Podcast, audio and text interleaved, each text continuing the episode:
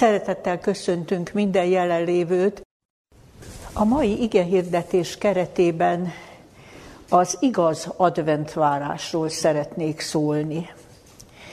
Mit jelent ez a kifejezés, hogy adventvárás? Az advent szó a latin advenire igéből származik, ami azt jelenti, hogy oda menni, eljönni, megérkezni. Ennek a főnévi származéka az adventus, ez is ugye latin szó, ami azt jelenti, hogy eljövetel, érkezés. A kereszténység szóhasználatában az advent a messiás, Jézus Krisztus eljövetelére vonatkozik, az ő érkezésére, mind a 2000 évvel ezelőtti emberré válására, mind pedig a megígért visszajövetelére a jelen történelem végén. Az adventvárás pedig az ő eljövetelére, érkezésére való várakozást jelent. De miért tettük hozzá ezt a jelzőt, hogy igaz adventvárás? Mit érthetünk ezen a jelzőn, hogy igaz adventvárás? Körülbelül így határozhatjuk meg, hogy értelmes, komoly, őszinte, szívbeli és nem külsőségekben megnyilatkozó.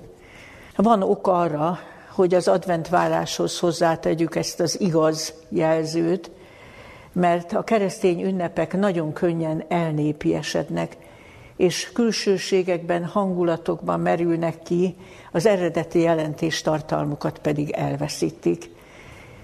Olvastam egy folyóiratban, hogy valaki felfedezte, hogy egy boltban olyan advent koszorút árulnak, amiben egy kis buddha szobor is bele van helyezve.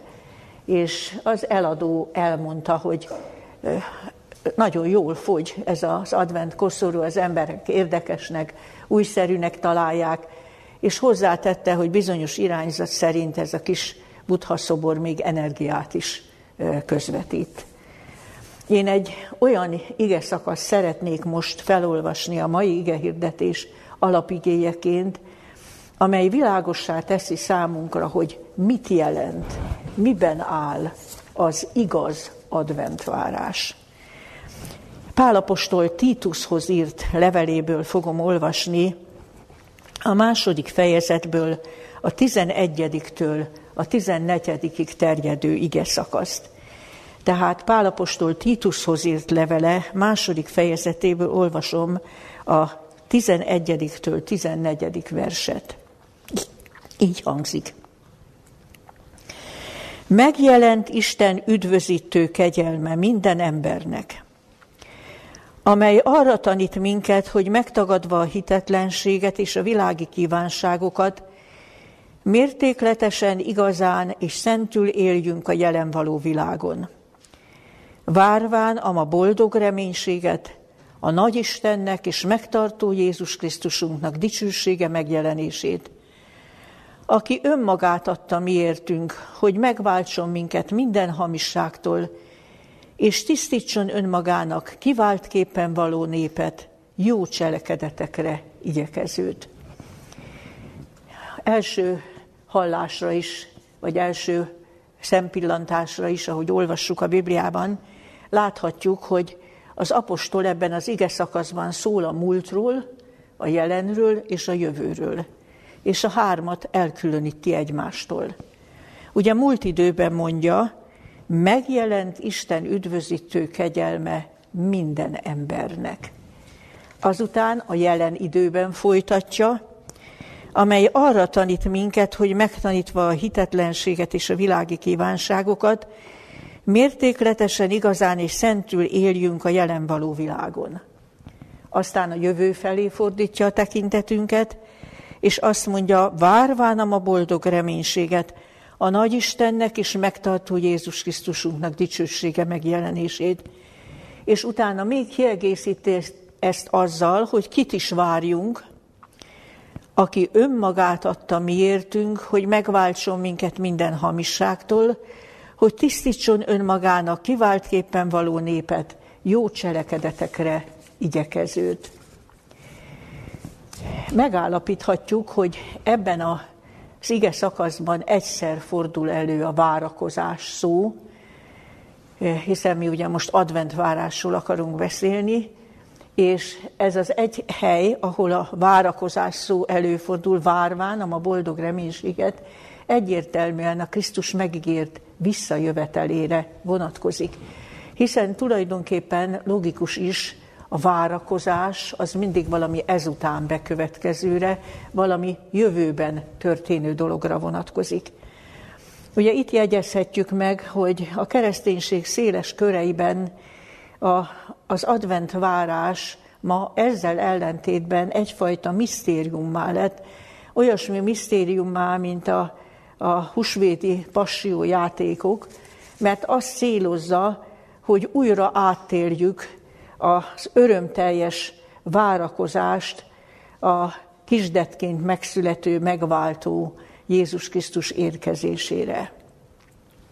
Ezzel viszont az a gond, hogy amikor Jézus meg, megjelent és hozta az Istennek a megmentő, megszabadító kegyelmét, az ő megjelenése eleve ennek a bizonysága volt, immár több mint 2000 évvel ezelőtt, akkor azt mondhatjuk, egyáltalán nem volt örömteli várakozás.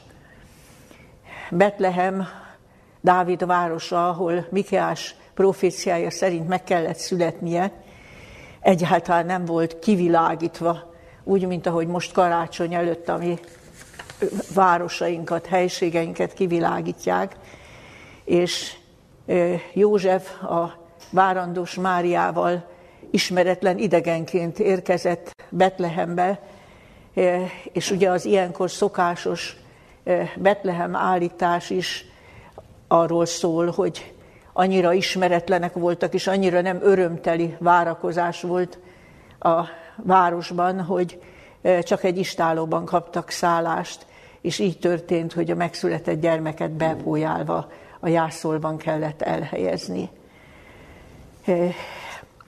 Igen kevesen voltak, akik a megváltó jövetelére igaz adventvárással készültek, tehát értelmesen, komolyan, őszintén várakoztak rá. Noha lett volna erre ok, mert a bibliai proféciák pontosan megmutatták az időt, amikor a megváltónak érkeznie kell. Azt olvassuk például Annáról, arról az idős proféta asszonyról, aki mikor a másik idős hívő ember Simeon a Szentlélek késztetésére bizonyságot tett a Jézus Krisztusnak a, a templomban való bemutatásakor, hogy ő a megígért megváltó, akkor ő is felismerte, és úgy olvassuk, hogy akkor ő elment, és szólt Jeruzsálemben mindazoknak, akik a váltságot várták.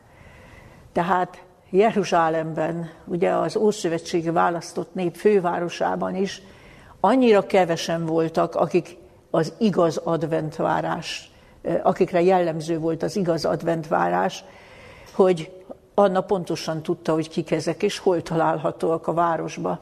Nem lehettek túl sokan, mert elment, és minnyájuknak szólt, hogy itt történt most a templomban a megígért messiásnak a bemutatása.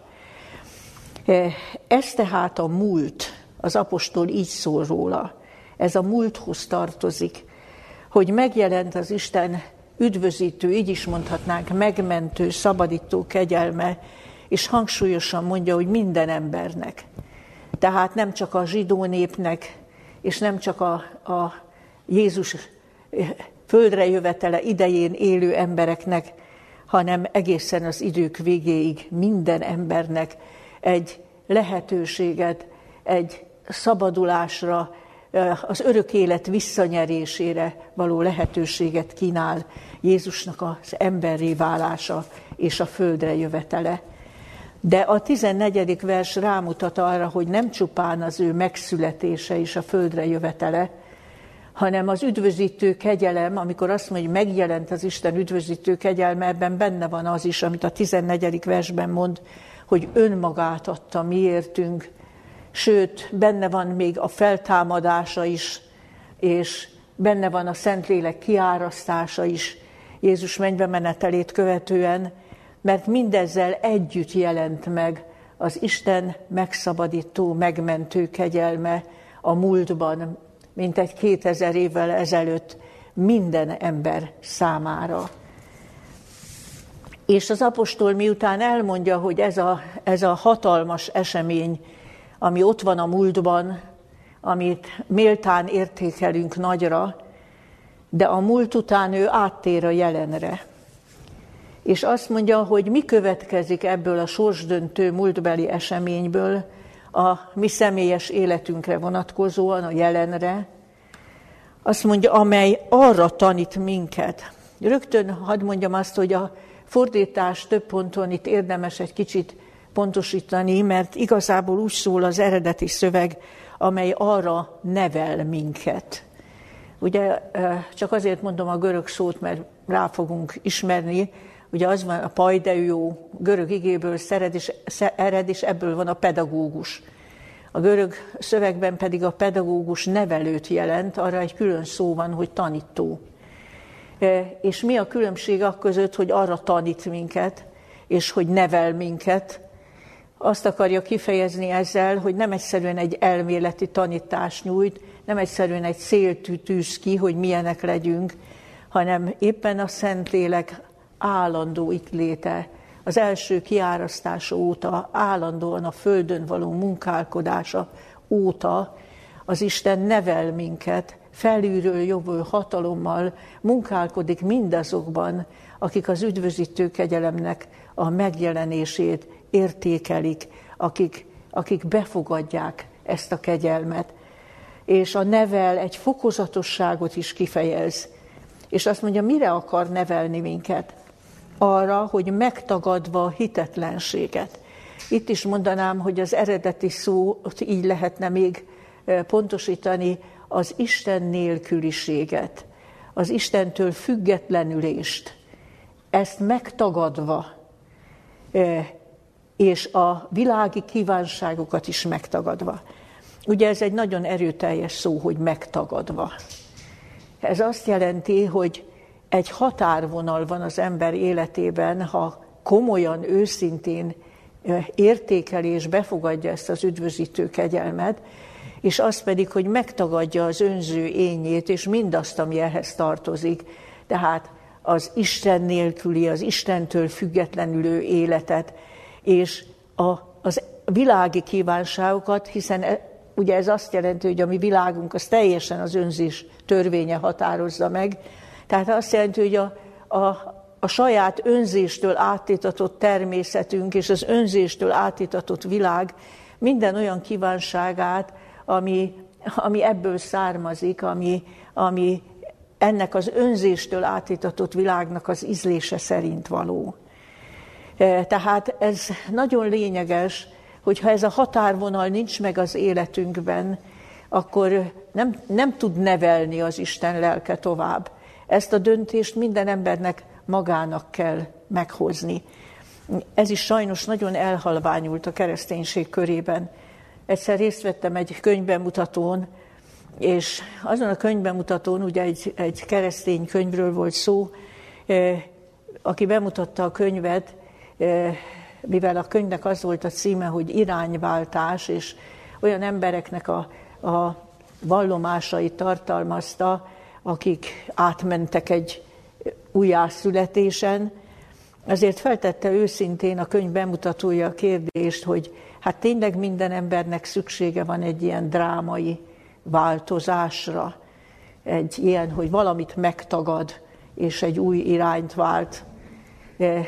És hát én nagyon megdöbbentem, hogy még jelenlévő teológus is tett olyan megjegyzést, hogy hát nem, erre egyáltalán nincsen szükség, és még azt is hozzátette, hogy hát tulajdonképpen a tékozló fiú példázatában is nem a tékozló fiú a példa, hanem az idősebb testvérnek a csendes hűsége az atyai házba.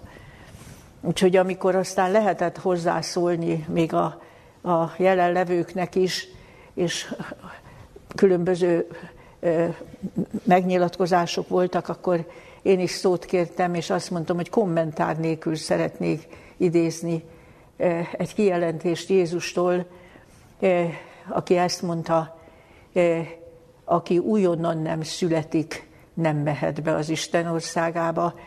Ne csodált, hogy ezt mondtam néktek, szükség néktek, újonnan születnetek. Tehát itt is azt mondja, ha az üdvözítő kegyelmet, ami megjelent immár több mint 2000 éve, és amely minden embernek a mai napig lehetőséget kínál, ha ezt mi, mi értékeljük és elfogadjuk, akkor az életünkben van egy határvonal, egy nagyon határozott határvonal, amit Isten kegyelme munkál ki az emberben, ha készséges, hogy megtagadja azt az életet, amely Istentől függetlenül, amely Isten nélkül folytatott élet, és amely az önző énnek a kívánságaihoz tapad, és a, és a, a világnak a szokásai, az önzéstől átitatott világnak a szokásai határoznak meg. És mi váltja fel ezt? Mire nevel? Az Istennek az üdvözítő kegyelme, ugye, a Szentlélek által dolgozik. Így olvassuk, arra, hogy mértékletesen szentül és igazán éljünk a jelen való világon. Amit így mond, hogy mértékletesen, más fordítások így mondják, hogy józanul, szó szerint úgy van, hogy bölcsen, és a Biblia ezt a kifejezést a, az életmódunkra alkalmazza, a hétköznapi életvitelünkre, annak minden vonatkozására, az evéstől az ivásig, minden életszokásunkra, és azt mondja, hogy ezt most már nem az ösztönös kívánságok irányítják, hanem bölcs megfontolással azt, ami az Isten eredeti törvénye szerint való. Utána azt mondja, hogy igazságosan. Az azt jelenti, hogy az Isten szeretett törvényéhez szabva magunkat mindenben, igazságosan a fele barátaink iránt, igazságos legyen az embertársainkhoz való viszonyunk. És utána azt mondja, hogy szentül, ez a, megint így lehetne inkább visszaadni, Isten félelemmel éljük az életünket, mint akik mindig tudjuk, hogy Isten jelen van, őt tisztelve, őt szeretve.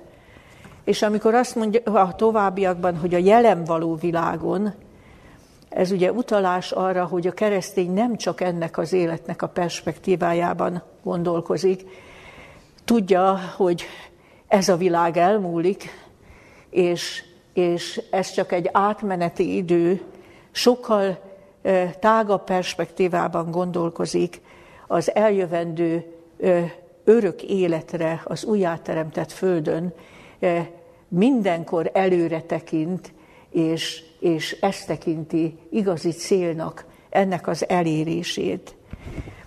Csak megemlítem, hogy milyen más lenne a világ, az úgynevezett keresztény civilizáció, ha mindazok, akik az Isten üdvözítő kegyelmét hiszik, hogy megjelent, vallják, hogy megjelent, és vallják, hogy értékelik, ennyi idő után, már 2000 év után látható lenne, hogy ez következményeket vont maga után a jelen való életünkben, és itt, aki keresztény nevet visel, az az mindenki háta mögött hagyott valamit, és most pedig eh, folyamatosan érvényesül az életében Istennek az a Szentlélek általi nevelő munkája, hogy mindinkább mértékletesen, illetve bölcs, megfontolt életmódot folytat, és, és igazságosan él, és, és Isten jelhelétében él,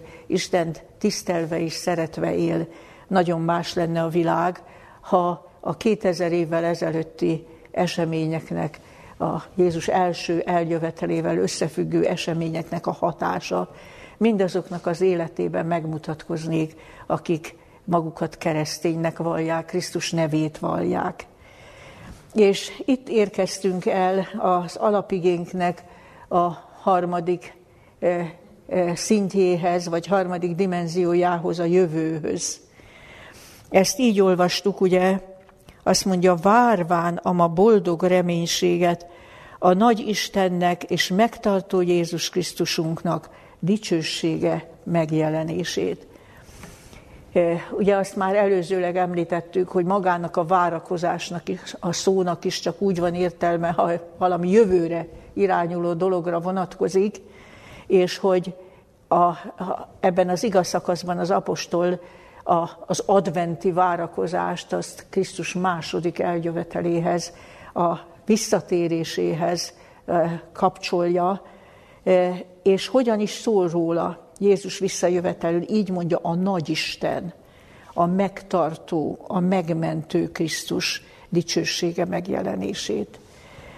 És ezzel utal arra, amiről Jézus félreérthetetlenül szólt földi, eljövet, földi életében, hogy az ő visszajövetele, második eljövetele, az különbözni fog az elsőtől, nem e, egy e, észrevétlenül jelenik meg egy szerény e, családban, egy kisgyermekként, és nem egy, egy szerény vándor tanítóként fogja teljesíteni itt a maga küldetését, hanem így mondja, hogy nagy Istenként jelenik meg, megmentő messiásként jelenik meg, és dicsőségben jelenik meg.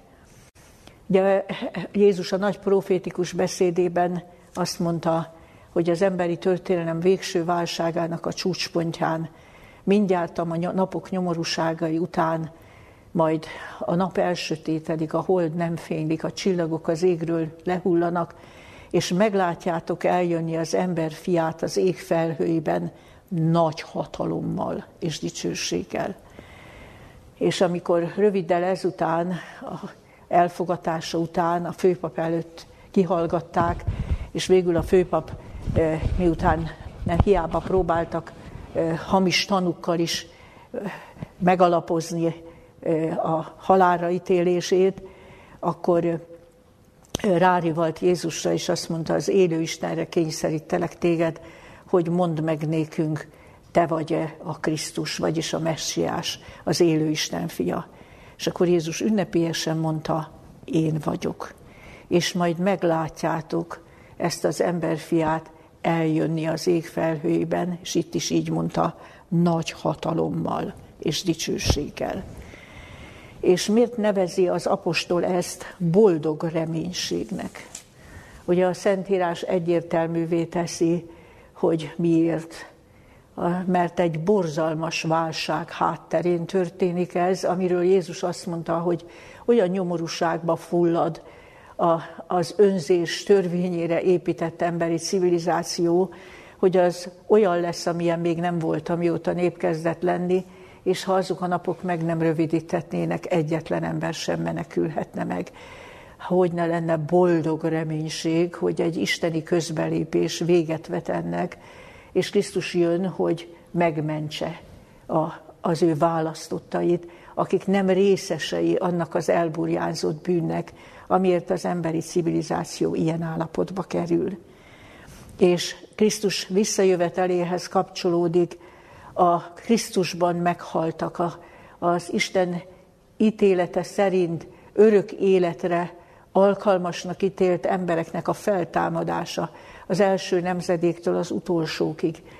A, a, ugyancsak elváltozása örök életre alkalmas, magasabb rendű testbe azoknak, akik az élők közül a, a megmentendő, megmenthető emberekhez tartoznak és a szemtől szembe találkozás az összes megváltottakkal, a dicsőségben megjelenő Krisztussal, az ő angyalaival, és az örök élet kezdete, a, a, a, a végső csodálatos kibontakozásnak a kezdőpontja ez, aminek a vége az lesz, hogy Isten újjáteremti a földet, és újra örökségül adja a megváltott emberiségnek. Hát megkérdezem, joggal nevezi az apostol ezt ama boldog reménységnek. Ha mindezeket számba vesszük, azt mondjuk, hogy ennél nagyobb esemény nem létezik. Ez a bűn és a halál uralmának a vége, ez a, az, a Krisztus hatalom átvétele a világ felett, ez a Krisztusban bízók megmentése végérvényesen az örök életre. A Biblia nevezi hasonlattal menyegzőnek is, mikor Krisztus magához veszi az ő hívő népét, az első nemzedékektől fogva az utolsókig, és soha többé el nem válnak egymástól. Tényleg joggal illeti ez a név, hogy ama boldog reménység. De az eddigiek alapján azt is megérthetjük, hogy csak akkor boldog reménység számunkra Krisztusnak ez a visszajövetele, ez a második adventje, hogyha elfogadjuk, hogy ő, ő minket megtisztítson, hogyha a jelen életünkben elfogadjuk a Szentléleknek azt a nevelő munkáját, hogy mi mértékletesen, igazán és szentül éljünk a jelen való világon. Mert hogyan is szól az írás Krisztusnak az eljöveteléről? Malakiás könyve harmadik fejezetében azt olvassuk, így mondja, hogy kicsoda szenvedheti el az ő eljövetelének napját, hiszen olyan az, mint az ötvös tüze és a ruhamosók lúgja. És milyen sokszor felhangzik másutt is az írásban, hogy ha eljött az ő haragjának a ma nagy napja, akkor ehhez rögtön kapcsolódik a kérdés, és ki állhat meg?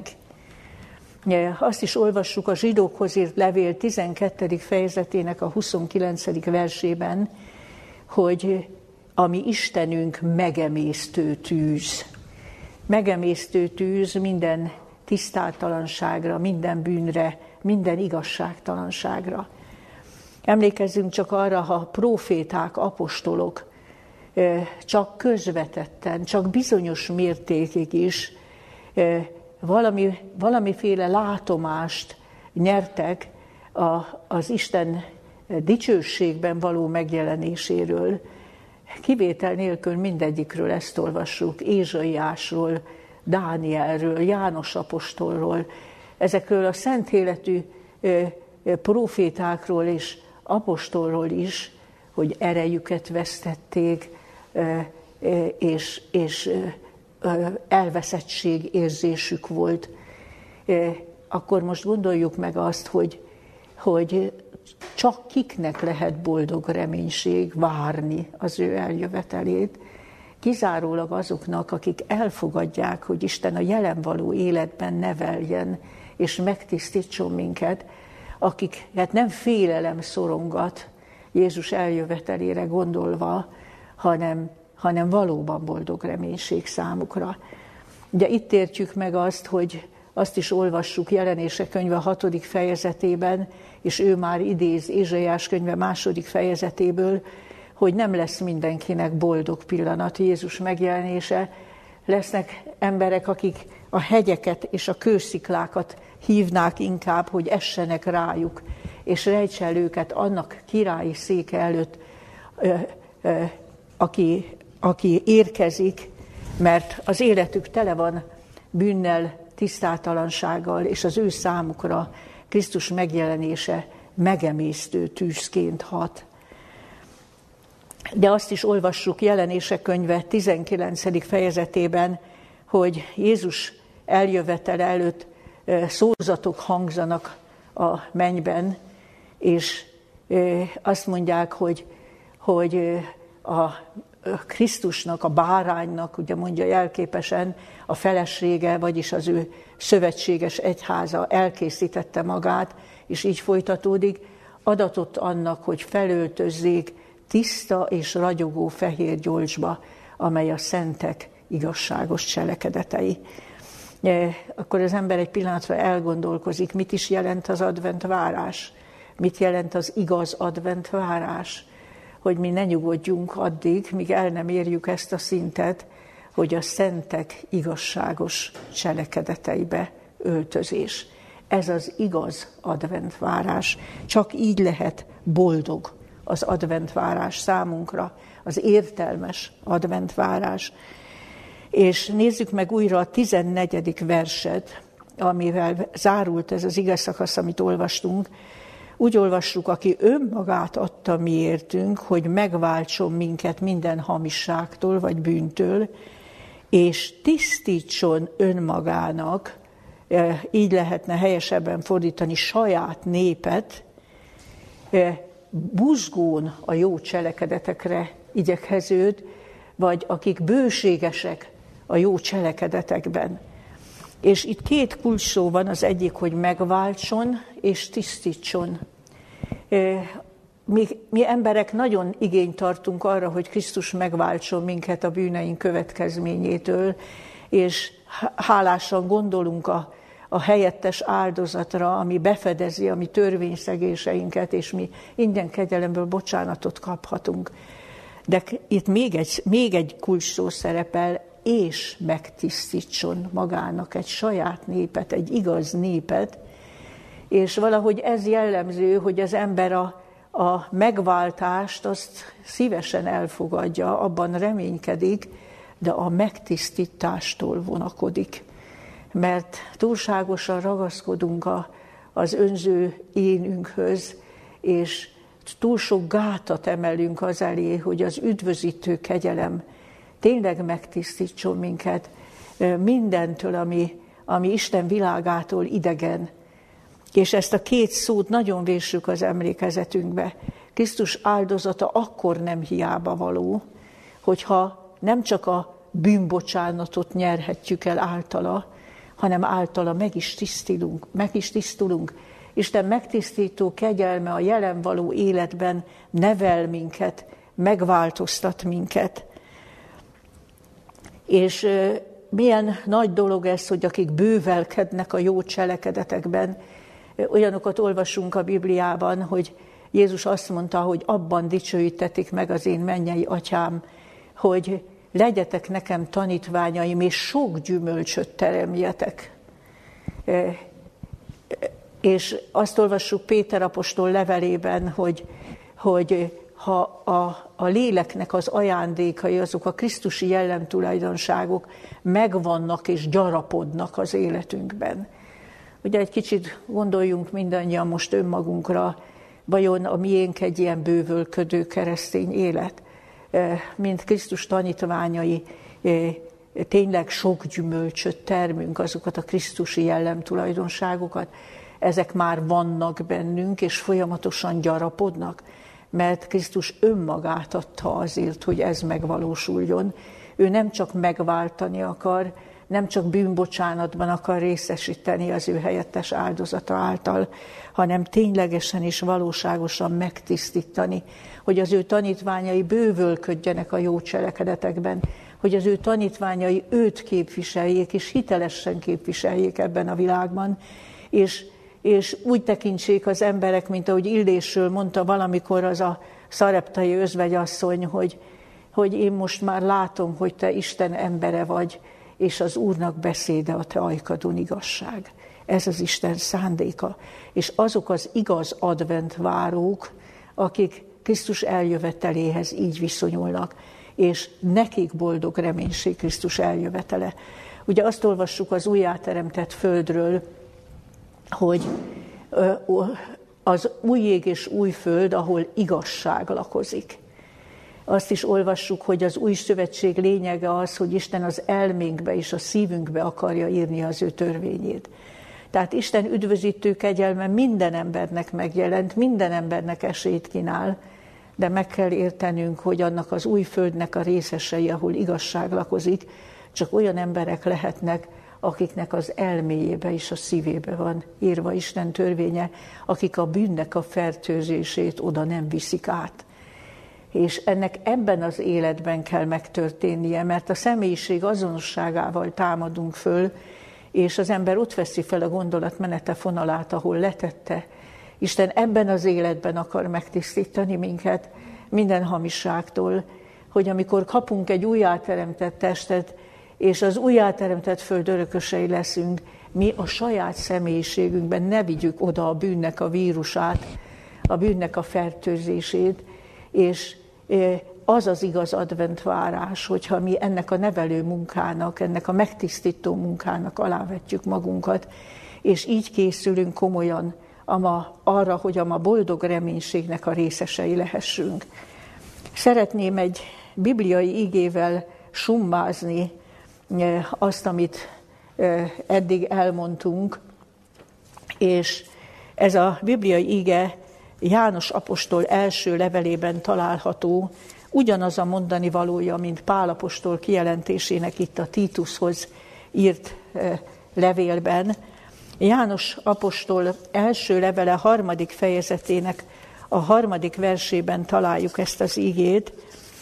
Ez is a boldog reménységről beszél, és szól arról, hogy akiben ez a reménység igazán megvan, annak mi a következménye. Így olvasom János apostol első levele harmadik fejezetében, a harmadik versben, akiben megvan ez a reménység ő iránta, az mind megtisztítja magát, amiképpen ő is tiszta. Tehát ez a fokmérője annak, hogy ez a reménység tényleg megvan-e bennünk, hogy igaz adventvárók vagyunk-e. Itt derül ki, és talán egy kicsit megütközünk ezen, hogy megtisztítja magát, akkor úgy tűnik, mintha ezt nekünk kéne elvégezni, vagy lehetne ezt az embernek magának elvégezni. De itt is azt mondanánk, hogy fontos, hogy az eredeti szöveg hogy hangzik, és csak azért idézem a, a görög kifejezéseket, hogy ma is mi is érzékeljük, hogy ezek nagyon közel van egymáshoz két kifejezés. Tudnélik az, hogy, hogy megszentelődni, az hagiádzó görögül. És az a kifejezés, ami itt, itt szerepel, az a hagnidzó ige, és a szótárak fel is tüntetik, hogy ebbennek a jelentése nem csak az, hogy megtisztítani, hanem odaszentelődni. Tehát tulajdonképpen a szövegnek az az érzés, az a, az a jelentése, hogy akiben megvan az a reménység, az mind oda szenteli magának Istennek, oda szenteli magát Istennek, hogy Isten megtisztítsa őt. Mert ez a Krisztus megváltó munkája, hogy megváltson és megtisztítson. Tehát nem arról van szó, hogy magunknak kéne megtisztítani magunkat, de oda szentelni, oda szánni magunkat arra, hogy Isten megtisztíthasson minket. Ugye idéztem jelenések könyve 19. fejezetéből is a, az igét, hogy mi, hogy fejezi ki magát az apostol, illetve milyen megfontolt megfogalmazással szól arról, hogy a Krisztus egyháza kész lesz, mire Krisztus érkezik. Azt mondja, hogy adatott annak, hogy felöltözzék tiszta és ragyogó fehér gyorsba, amely a szentek igazságos cselekedetei a Szentírásban mindig azt értjük meg, hogy Isten munkája akkor ér célba az ember életében, ha együttműködés, együttmunkálkodás valósul meg Isten és az ember között. Ebben persze nem egyenlő partnerek vannak. A nagy munka az az isteni, a csodálatos természet feletti munka az isteni, de az ember része az akarás, az igénylés, a kérés, a, az engedés, az Isten szent lelke késztetéseinek.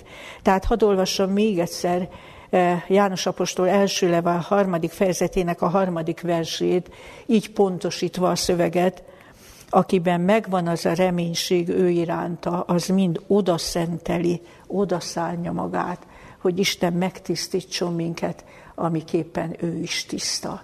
Mert másképpen nem lehet boldog reménység számunkra a belevaló találkozás. Azt hiszem, hogy egy kicsit közelebbről értjük, hogy mit jelent az, hogy igaz adventvárás, és hogy mennyire hozzá kell tennünk ezt a jelszót, ezt a jelzőt az adventváráshoz. Tehát először is az igaz adventvárás az nem múltbeli dologba éli bele magát misztériumként, hanem az igaz adventvárás az a jövő felé fordul, és a nagy Istennek, a megtartó Jézus Krisztusnak a dicsőséges megjelenését várja, és nem egyszerűen csak várja, hogy majd itt lesz, és milyen jó lesz, hanem úgy várja, hogy tudja, hogy ott van a komoly kérdés az írásban, hogy ki állhat meg, e, és, és amiképpen ő szent és tiszta, nekünk is szenté és tisztává kell lennünk, hogy az ő megjelenése boldog beteljesedés lehessen számunkra.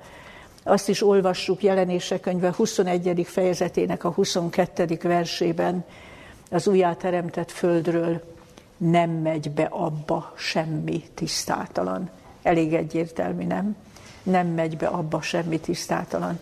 Tehát az igaz adventvárás azt jelenti, hogy mi igényeljük, kérjük, elfogadjuk az Istennek a nevelő munkáját a jelen való világon, hogy megtisztítson minket minden hamisságtól, és jó cselekedetekben bővölködő Isten saját népévé változtasson át bennünket. Azt hiszem, mindnyáján érzékeljük az idők jelei, annyira beszédesek, hogy Jézus eljövetele közel van. És akkor ne engedjük, hogy bármi is elterelje a figyelmünket az igazi adventvárásról.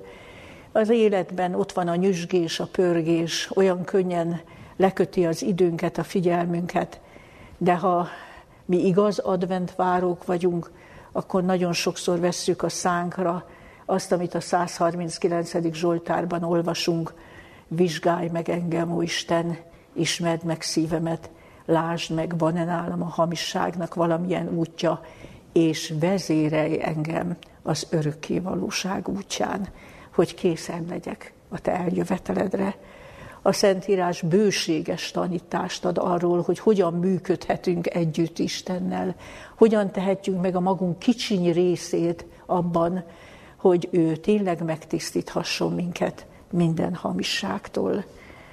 Én szívemből kívánom mindannyiunknak, hogy Krisztus eljövetel nekünk boldog reménység legyen, és ez azt is jelenti, hogy nem félünk a nehézségektől, amelyek megelőzik, nem világ végét várunk, és nem világ végétől rettegünk, hanem túlnézünk ezen, és a boldog reménységet, Jézus eljövetelét várjuk. És ha mi azok között vagyunk, akiket Isten igaz advent váróknak lát, akkor, akkor nem csak azt ígéri meg, hogy folyamatosan nevel, munkálkodik azért, hogy mi tiszták és szentek legyünk, és alkalmasak arra, hogy az ő országába beépítsen, hanem azt is megígéri, hogy azokban a rendkívüli nehézségekben oltalma őriz. Ugye mindnyáján ismerjük ezeket az ígéket, ha te megtartod az én álhatatosságaintő beszédemet, én is megtartalak téged a megpróbáltatás idején, amely az egész világra eljön és megpróbálja a föld lakosait. És a végső nehézségekre is igaz az, amit törvényként fogalmaz meg Pálapostól a korintusiakhoz írt első levél tizedik fejezetének a tizenharmadik versében, hű az Isten, aki nem hagy titeket feljebb megpróbáltatni, mint elviselhetitek, és a megpróbáltatással együtt a kimenekedést is megadja. Micsoda kiváltsága van annak, aki igazán Krisztus tanítványa, aki igazi adventváró, mert ő túllát ezeken a nehézségeken, ő egy boldog reménységet vár, és, és folyamatosan nevelődik, tisztul, és mind alkalmasabbá válik arra, hogy Isten örökkévaló, tökéletes országának a polgára lehessen. Szívemből kívánom, hogy Pálapostolnak ez a tömör összefoglalása a Titushoz írt levélben nagyon kedves legyen a szívünkben, szívünknek, és az emlékezetünkbe vésődjék, hogy ő nem csak megváltani akar, hanem megtisztítani, hogy az ő dicsőségben való érkezése tényleg boldog reménység, azután pedig boldog beteljesedés lehessen számunkra. Amen.